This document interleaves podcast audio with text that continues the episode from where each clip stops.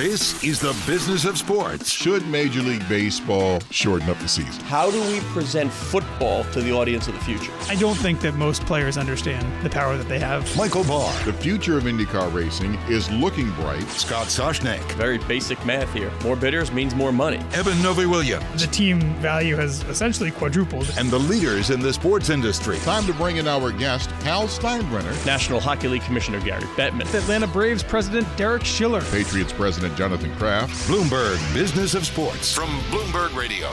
Hello, I'm Michael Barr. I'm Eben Novy-Williams. And I'm Scott Soshnick. Every week at this time, plus Mondays, Wednesdays, and Thursdays, we explore the big money issues in the world of sports. On this week's show, we have part owner of the Milwaukee Bucks, Wes Edens, who just beat the living daylights Out of of your the Detroit Pistons. Pistons. Oh, sweep. Four games. Poof. Tough, gone. tough for you because he's a great guest. He is so accomplished. Obviously, co-founded Fortress Investment. So he bought the Milwaukee Bucks with Mark Lasry, Jamie Dinan, turning out to be a good investment. Now let's get into our topics of the week. Let's start with Kansas and a deal with Adidas or Adidas, depending on which side of the river that you are on. What river is that? No, the Thames. I thought it was Styx. I would have guessed Styx.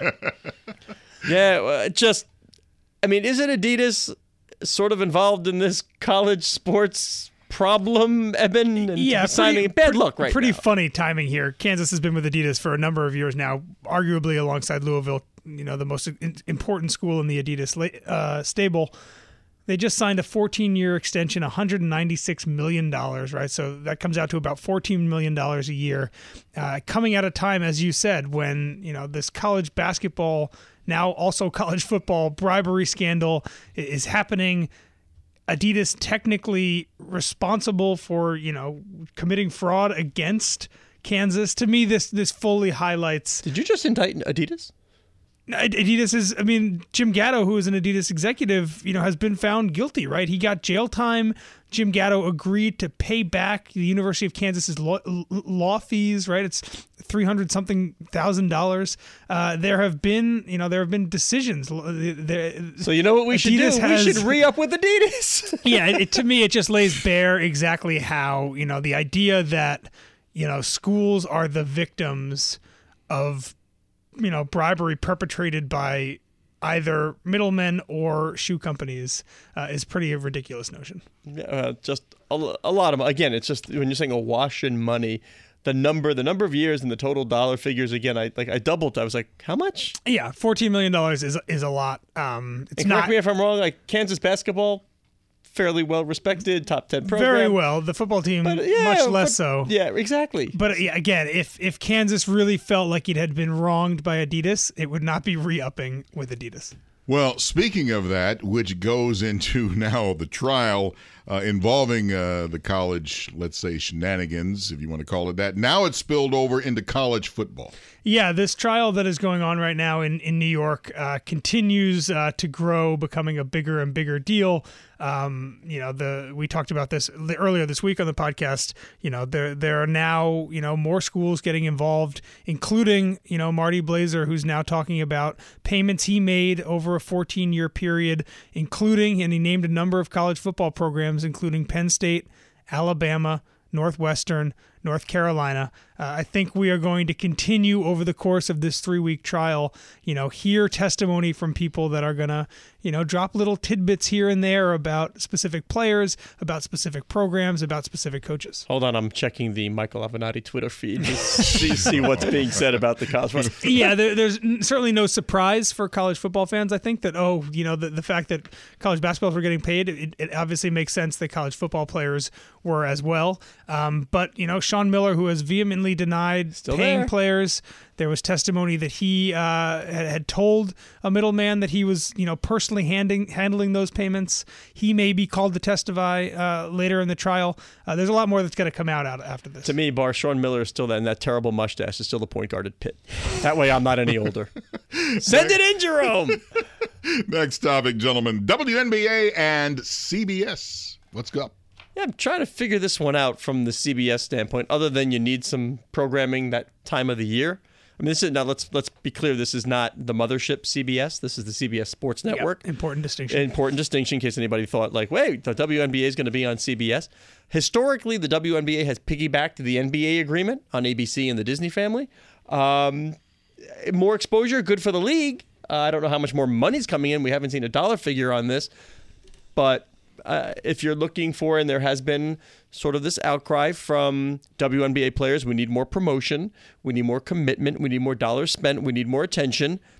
Well, we'll get some now on CBS Sports Network. Yeah, the dollar figure is not going to be big here. From what's reported, ESPN pays I think 25 million to the to the WNBA, And that's for- also trying to keep for- the NBA happy exactly because you want that product. packages. Uh, do you? Is there a part here that you think is also maybe CBS trying to cozy up or maybe curry favor with with the NBA? Not a rights holder right now, but Right. possibly in the future. Yeah, uh, anything you can do to sort of let a league know we might be interested in what you're doing down the line, sure. Especially in what, as we know, the OTT world, and everybody's got something they need to to put on a, a, a network or an OTT.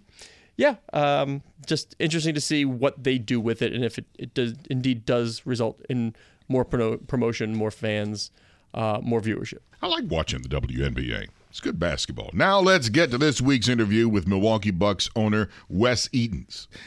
As we talked about earlier, they they look great when they uh, just swept the Pistons, uh, and I, they're going to have a they might have a harder time coming in the next round this Sunday. Yeah, you'd think the Celtics might put a little more fight up than the Pistons, but Wes, of course, co-founded or founded Fortress Investment, uh, bought the Bucks, five hundred and fifty million dollars. Uh, the investment bankers and the sports bankers thought they were nuts, along with Mark Lasry and Jamie Dinan.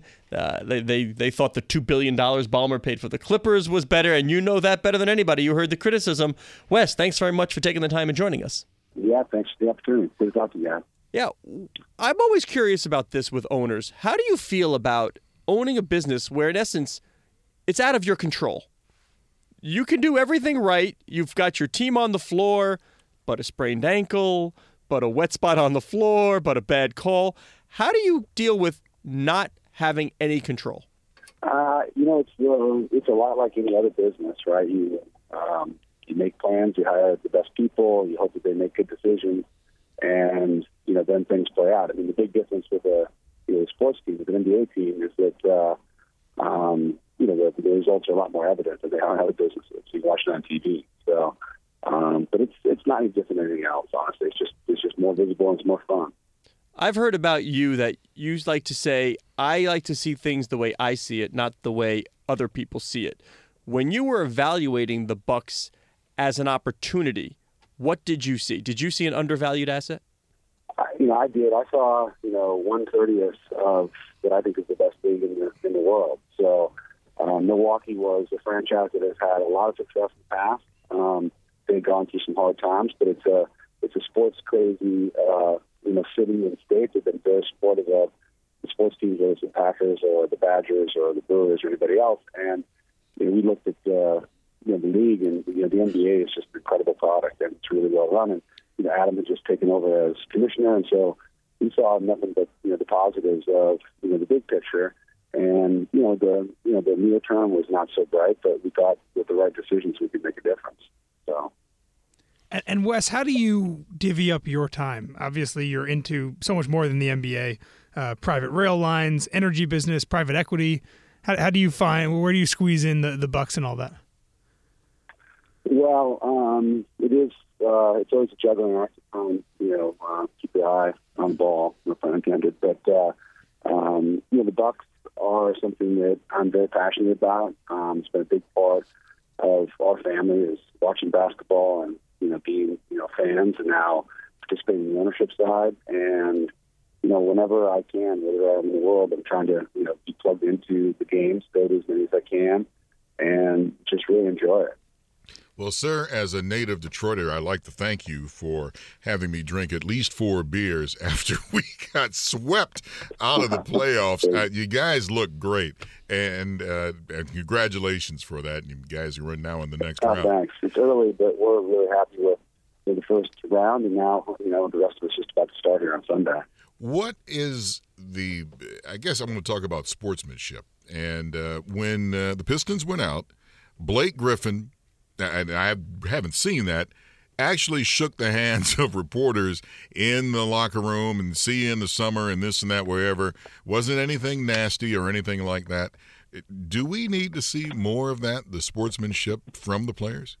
I, I think sportsmanship is a big part of it. You know, it's uh, you know at the end of the day, there's 30 teams. There's only one team that's going to walk off the floor happy, right? And uh, you want everyone to compete really hard off on the court, but off the court to you know, treat each other with respect. And but look, I, I tell you, I have a lot of respect for Blake uh, Griffin coming out of this. You know, he was obviously not his his, uh, his his physical state was not terrific, and he didn't have to put himself out there, and he did and competed. And you know, I thought he did a great job, and I thought that the uh, you know the, the gestures at the end were were heartfelt and authentic and meaningful. That was great.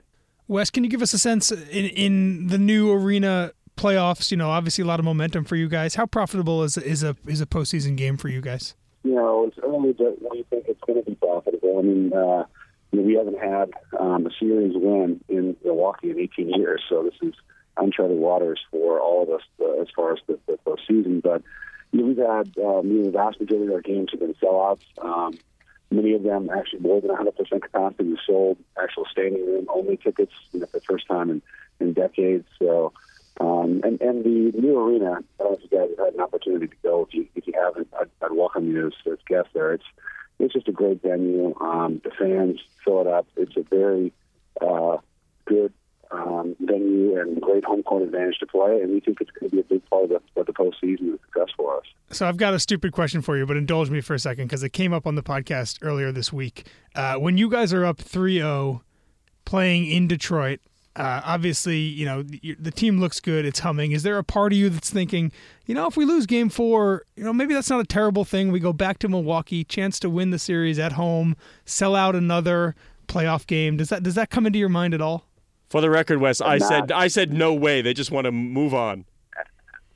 Absolutely right. Absolutely not. I mean, the last thing you want to do is you know, tweak the basketball god's nose, and I think um, you know you you want to you know win and move on and deal with the next you know series. And um, you know, I thought, look, I, I again, you know, I give the Pistons a lot of credit. They easily could have come in and, and kind of mailed it in and said, "Look, we're down three nothing. Um, let's get ready for summer vacation." And they did the opposite. They competed really hard, and it really wasn't until the fourth quarter that, that we pulled away. Um, but no, 100 percent, we wanted to get you know, take care of business and move on. And we play the Celtics. We are chatting with Milwaukee Bucks part owner Wes Edens. And Wes, when you're looking at a team these days, and I'm curious, not just you, but what you see other owners are doing and would be owners, prospective owners, because you're looking at many leagues are we done with the days of sort of the mom and pop shop where people own a team just to own a team, where they have to be run like core businesses where either it's a real estate play or a media play or both, but it's just a tent pole as part of a bigger business?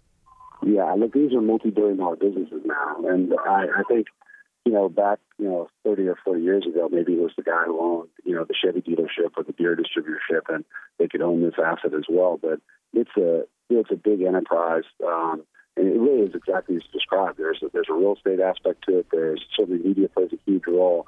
There's the entertainment. There's there's a lot of different aspects of the business, and it takes you know a professional effort to really get the right result for sure. I would like to ask you a question too about the valuation of the team. Uh, as of last year, it was 1.075 billion dollars and and I don't even know what it is now this year uh, when you throw in uh, media rights and and whatever. Uh, how high is the roof? I guess is the bottom line. Well, I think uh, you know the the answer to that has a lot to do with what the roof is for the NBA worldwide, and I think my perspective on it is that there's an awful long way for the league to go, and that then you know kind of uh, you know trickles down to the teams you know one by one, and I think you know, the international um, appreciation of the sport and um, of the product is tremendous. Um, I travel all over the world. I was just in, in Africa. I visited our the NBA Academy there in Dakar, Senegal, with a bunch of you know young kids all you know looking to become you know Giannis or Joel Embiid or whoever their their heroes are um, in the NBA. Um, and everyone wants to talk about the league, and I think you know soccer obviously is a huge worldwide sport. I think basketball is, is right there as well, and with that comes interest. With the interest comes media. With media comes kind of valuation. Right? That's those are the things that all are adding up for a pretty positive result for for the league and, and the owners. Either way, not a bad uh, not a bad turn for a for a five hundred fifty million dollar investment, right? Yeah, I mean, it's, uh, it doesn't matter if you're unless you sell it, and we're not planning to sell it. That's for sure. So, but uh, you know, we we were fortunate enough to make the investment right as the new media deal was going in. Um, that obviously figured into our calculation. I mean, it seems you know very archaic now, but you know our purchase price at the time, five hundred and fifty million dollars, was the highest amount ever paid for an NBA franchise. Um, that record lasted for about three weeks before paid two billion dollars for the Clippers. Yeah. But um, you know, the, the the new media deal, I think, really did um, kind of take things to a new level, and it's only really kind of gone from there. So, Yeah, Wes, nobody could have predicted what happened with Donald Sterling. Was there any part of you in the ownership group you had already committed to the Bucks? And by the way, sports bankers, they all said the 550, they all said they're nuts. So you've proven them wrong. But was there any part of you when the Clippers came up that just said, "Oh, if we oh, uh, just a few weeks, we could have had literal beachfront property in pro sports." You know, uh, not not really. I mean, I I live in New York. In New York, and so Milwaukee is a, is a quick trip away. Um, we wanted to be close to where it was, and you know, obviously, it'd be it'd be a real dream to own a team in your hometown. That you know, those franchises don't come for sale, you know, very often at all. So um, the Clippers are out in Los Angeles. It's a great franchise. I think Steve's doing a wonderful job out there with them.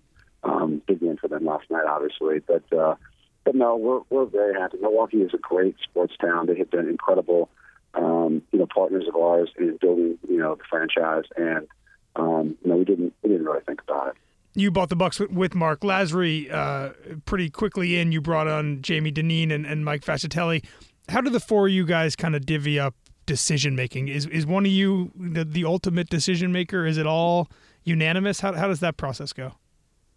you know, we really run it as a partnership. You know, the way the way that the league is structured is you have to have, um, you know, one person is, is the kind of lead governor for a period of time. Uh, that person for the first five years is me. It's about five years. It's just about up, and they'll switch over to Mark for five years, and then back to me, kind of you know five years from now.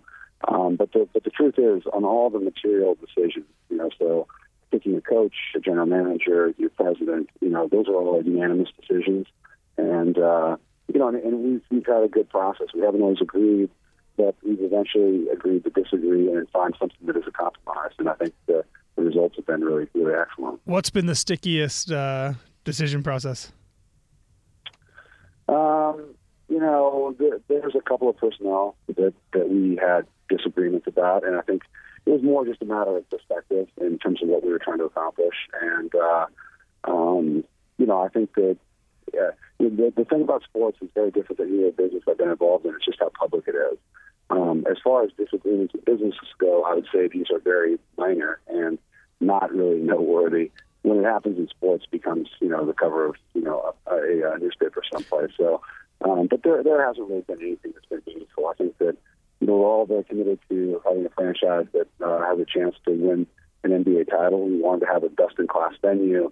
We wanted to be the best partners we could be um, for the city and state and the people out there. Those are shared values, and so when you when you agree across on all those fronts, then everything else kind of does fall into place. It's funny. I've heard you say that before. That that sports are the chattiest business that you've ever been in. Is there something you do differently, knowing that yeah, this decision we're making is probably going to be public pretty shortly after uh, after we make it, versus other businesses of yours? Uh, you know, take a minute and think about what you're going to say because it definitely seems to roll around pretty quickly. And um, you know, the, the rumor mill is you know huge. There's you know talk radio and people on TV and lots of pundits. Everyone seems to have an opinion about every aspect of the business, and and uh, it, it's not you know problematic. It's just something that is just an aspect of of the ownership, and you just need to be thoughtful about it. That's all. It's definitely it's definitely the chattiest business I've been around for sure. We are chatting with Milwaukee Bucks part owner Wes Edens, and I'm going to do something to you that I'm not going to be proud of, Wes. I think you can handle it, but we were all wondering because I know I don't think anybody here can do it. Can you spell Antetokounmpo? um, I would make a mess of it. I, I uh, you know, to be fair, it's spelled a couple of different ways, but uh, could I could I do it off the top of my head? I wouldn't do it, and uh, and mess it up. Well, so. ne- neither could I. But Barr, just for fun, if you ever need a, a guest radio announcer or a guy in the arena, listen to Michael Barr's rendition. G- give me "Pretend a Bucket" was from from Giannis. Give me it. Oh, Giannis Antetokounmpo, what a play! So, so there's your fill-in guy if you ever need it. That's pretty good. Now, now, if you ask me to spell it, it's going to have a smiley face and a question mark and, and You, and you know what it should come numbers. with, Wes. You know, let, us be real. You know what Antetokounmpo? You know what it should come with? Just dollar signs. that that's what it should come with. yeah, Can, can you tell me Okay, it what he's worth? what he's worth, um, you know, he's uh, he's priceless. I mean, you know, Gian- Giannis is one of those um, special people that had, you know, was, was blessed with great gifts, and then has done everything in his power to, you know, kind of maximize it. Um, he's the hardest working, you know, player that I've ever seen. Uh, you know, both on the floor and off the floor. He's incredibly focused on, you know, being the best and and and really uncompromising about getting there. And I think that uh, you know we just couldn't be you know more fortunate. We didn't draft Giannis; he was drafted the year before that we bought the team. Um, I remember the first time I saw him, I was watching a Knicks game and they were playing uh, the Bucks on TV. And Wait, wait. You were he had a watching the. Knicks and the Bucks back then? Yeah, yeah. So he was he was playing against the, the Knicks, and I think it was his first time that his parents had been in the country, and so he was very fired up, and he went out and scored twenty something points. He was a skinny kid from uh, from Greece, um, and obviously he had a lot of potential, but he's turned into an incredibly special player, and it's been a big, big part of you know the franchise and the league. Shifting to uh, other sports, you mentioned soccer earlier. Last year, you uh, expanded your sports portfolio, bought a piece of Aston Villa, the English soccer team. I know, kind of before that, you were looking around at some MLS opportunities. Can you give us a sense of why, you know, in looking at MLS versus English soccer, you decided to go to go overseas with that? Yeah, I, I um, you know, soccer is also something I'm passionate about. Um, and I looked at one MLS franchise in particular, and I think the MLS product, I think, is a terrific one from a fan perspective. Um, and I think the quality of soccer continues to improve. But there's no doubt that, you know, just as the NBA is the best league for basketball in the world, you know, the Premier League is the best league, I think, for soccer. Um, there's other, there's other obviously really fine ones, whether it's you know, or you know Bundesliga or whatever. But the the Premier League is is really at a different level. And um, I was fortunate to find a you know a situation with uh, a friend of mine, Nassef Sawiris, who's my partner in London, and uh, we made an investment in Villa right before the, the season started. So uh, that started my soccer journey, which has been a really really terrific one as well. It seems like an interesting business, though. You've got there's this disparity: big club, small club. The big clubs think they generate more money; they want to keep more money. You still don't have a CEO of the EPL. It, seems like there's some trying times ahead. How do you foresee the business of the EPL? Well, I think that um, uh, it's really interesting. There, there's a lot more similarities, I think, um, in the leagues and in the teams than there are differences when you compare um, soccer to you know, basketball. But but there are real differences. And um, you know, we bought a team that had been um, uh, sent down. It had, you know, Aston Villa is a very famous team that's had some tremendous success internationally over the years. Well, if you're going to buy it, you want to buy it after it's sent down, not before. You definitely do. And so, and we, you know, we bought it right before the season started, and so we were pretty, you know, constrained in terms of what we could do. But just like with the Bucks, we made some good decisions on people that run the thing. Um, we hired a great CEO. We hired, you know, a great, you know, manager, new sporting director at GM, and we've had this incredible run. I was over uh, there on Monday. The team won its 10th game in a row. So for the first time in its 145 year history, it's won 10 games in a row. So that's that, and made the playoffs. So that's that's really exciting. But I I think that um, you know it's it's going to be really interesting to you know build uh, the business there with Nassef. I think that. Uh, um, we think that it, it's just, it's such an international sport, frankly, just as the NBA is, but even more so probably with, with soccer at this point. And you know, it's again similarities but big differences as well. Par- part of the argument for why MLS doesn't have you know promotion relegation is that they don't want you know investors who bought a team in a fixed league to have to deal with now suddenly the prospect uh, of dropping down. How does that? I mean, as you said, Aston Villa is right now on the outside looking in, could be up for promotion this season. Um, how does that kind of change the way you think of things in terms of valuation, in terms of investment, knowing that you know this team can move up, which is great, this team can move down, which is terrible, versus the Bucks, which is you know no matter how bad a year the Bucks have, you know they're staying in the NBA. Yeah, I, I think look one one thing that, that I'd point out is that you know, people think the Premier League has been around for hundreds of years. Think that it actually started in 1993, so it's been it's been pretty recent actually in terms of just the destruction of the league. Um, the, the history with English soccer is the you know promotion demotion uh, you know uh, you know kind of cycle. Um, I think with the discrepancy in media rights between Premier League and the league right below it, the English Championship, I think it's got the you know that's a it's just such a huge cliff, and I do think that, that that's something that could be modified. And so then look that's the perspective of a new owner and somebody who is not English, so I don't have you know the history behind it. But I think you know from an ownership perspective you know the prospects of you know being sent down are um, are tremendous. Is there a percentage think, or, a, or a million dollar figure? How big is it? Uh, I think in the Premier League, your lowest uh, media rights payment is something like 110 million pounds, and your media rights payments in the, the championship is like two or three million pounds. There's so a difference. it's it's gigantic. So I mean the the game uh, the promotion game, which will be the culmination of the playoffs, which is May 27th this year. That's what I hope we're, we're in it. Um, is billed as you know the kind of the the biggest you know ticket in sports because the you know the team that wins goes up and the team that loses stays down. Um, and it might well be the biggest ticket in sport because it's just such a discrepancy between the two leagues. We're speaking with part owner of basketball's Milwaukee Bucks, Wes Edens, and I like to call this the the ultimate farm club. And I always believe in the youth being encouraged to either play basketball or soccer or whatever sport they want. Can you talk us through about what the Bucks are doing and what uh, and the players are doing to help encourage youth to get into the game? There's a ton of initiatives on on both sides, right? The uh, you know, the the NBA, the league is very focused on the development of kids. So these, you know, these uh, NBA programs, these there's big tournaments in the summertime now. I think that they realize that um, you know there needs to be programming that extends you know far beyond the beginning of an NBA career. And uh, look, I was a part of the labor relations committee, and our I think our crowning achievement in this last deal um, that we, we came to with the players was really to kind of solidify the position of the G League and you know continue to add to the development of players so it becomes a you know very real and viable path to the NBA through there. There's a lot more to go from from you know beyond that when you look at you know these youth leagues both in the U.S. As I said, I was in you know uh, in Senegal. I saw our academy there. You know, the NBA has announced African League.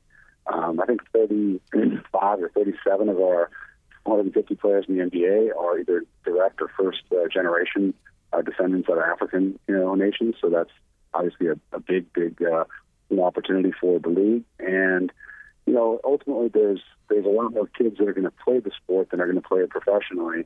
But I think you know, trying to be you know a, a positive impact on uh, on these kids to get access to you know the training and and and the uh, instruction and, and, and whatnot not just as a path to the NBA, but as a path to getting an education is just a really, really, you know, important mandate. Wes, we'll let you get out on this one. With all that international appeal that you're talking about, uh, the NFL has been trying for years to cultivate fans, not only in Europe, but elsewhere. The NBA seems to have a secret sauce. They've been there for so long. Long term, will the NBA supplant the NFL as the top revenue producing league in sports? I, I think so. I really do, and I, and I say that with all due respect. The, NFL is an incredible league. I saw I, this was dated a couple of years ago, but I think as of just two or three years ago, the top 50 network, you know, events on TV, like 47 or 48 of them are NFL games. So before people, you know, um, kind of you talk about the demise of the NFL, it's a tremendously popular and uh, and great league. I certainly enjoy, you know, watching it on TV. That said, I think you know you go to Africa and go to China and whatnot, the sports you're going to see are basically soccer and basketball and now esports. And I own franchises in each one of those leagues, and it's not an accident. And I think that for different reasons, all of them have real appeal kind of you know, worldwide. The NFL and American football is, a, is an amazing product in the U.S. They've had obviously some success with their games overseas and whatnot, but I don't think that it has the same kind of broad-based appeal as other sports do in the long run. Doesn't mean it's going to be you know go away. It doesn't mean it's going to be in real demise. But I think that in terms of its access to uh, to those, those international audiences, I do think it's a less less uh, attractive product. All right, that's Wes Edens, owner of the Milwaukee Bucks. Good luck in the playoffs, Wes, and thank you. Hey, great. Thanks a lot, guys.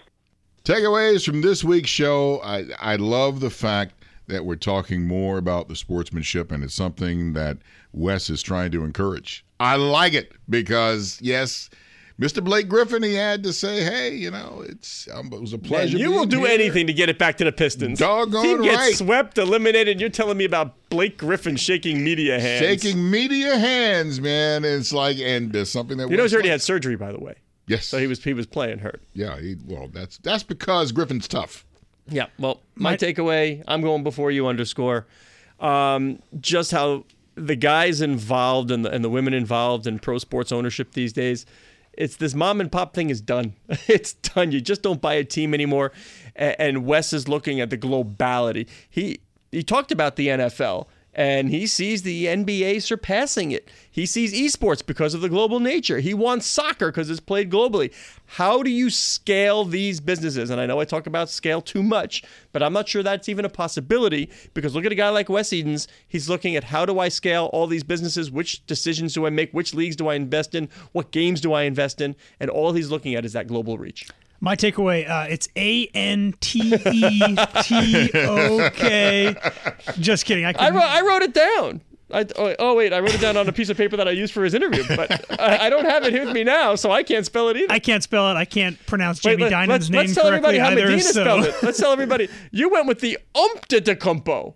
I was doing it on the fly while I Oh, was because typing. had you had time, you would have gotten the Umptitecumpo correct. I, I think I would have. Oh, yes, spelled think like it sounds, right? Spelled like it sounds. Sorry, Eben. No, it's all good. Uh, it's on a serious note, as you said. I mean, uh, he has built a sports portfolio that it exists in the things that he believes are the future, and the future is international. So that's NBA, that's esports with FlyQuest, which we didn't get a chance to really talk about, and then that's soccer with Aston Villa.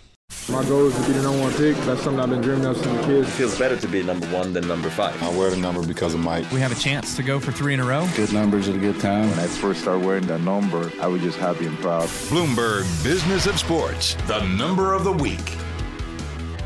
All right, time now for number of the week, and I'm going to give you a hint before I give you the number. Since we are into the NFL draft, the number I'm going to give is an age 37. 37.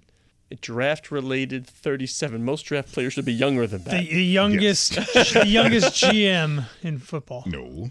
no, is that, uh, how, how old's the Rams coach? He's even younger than that. 32, yeah. Yeah, exactly, younger than that. Yeah.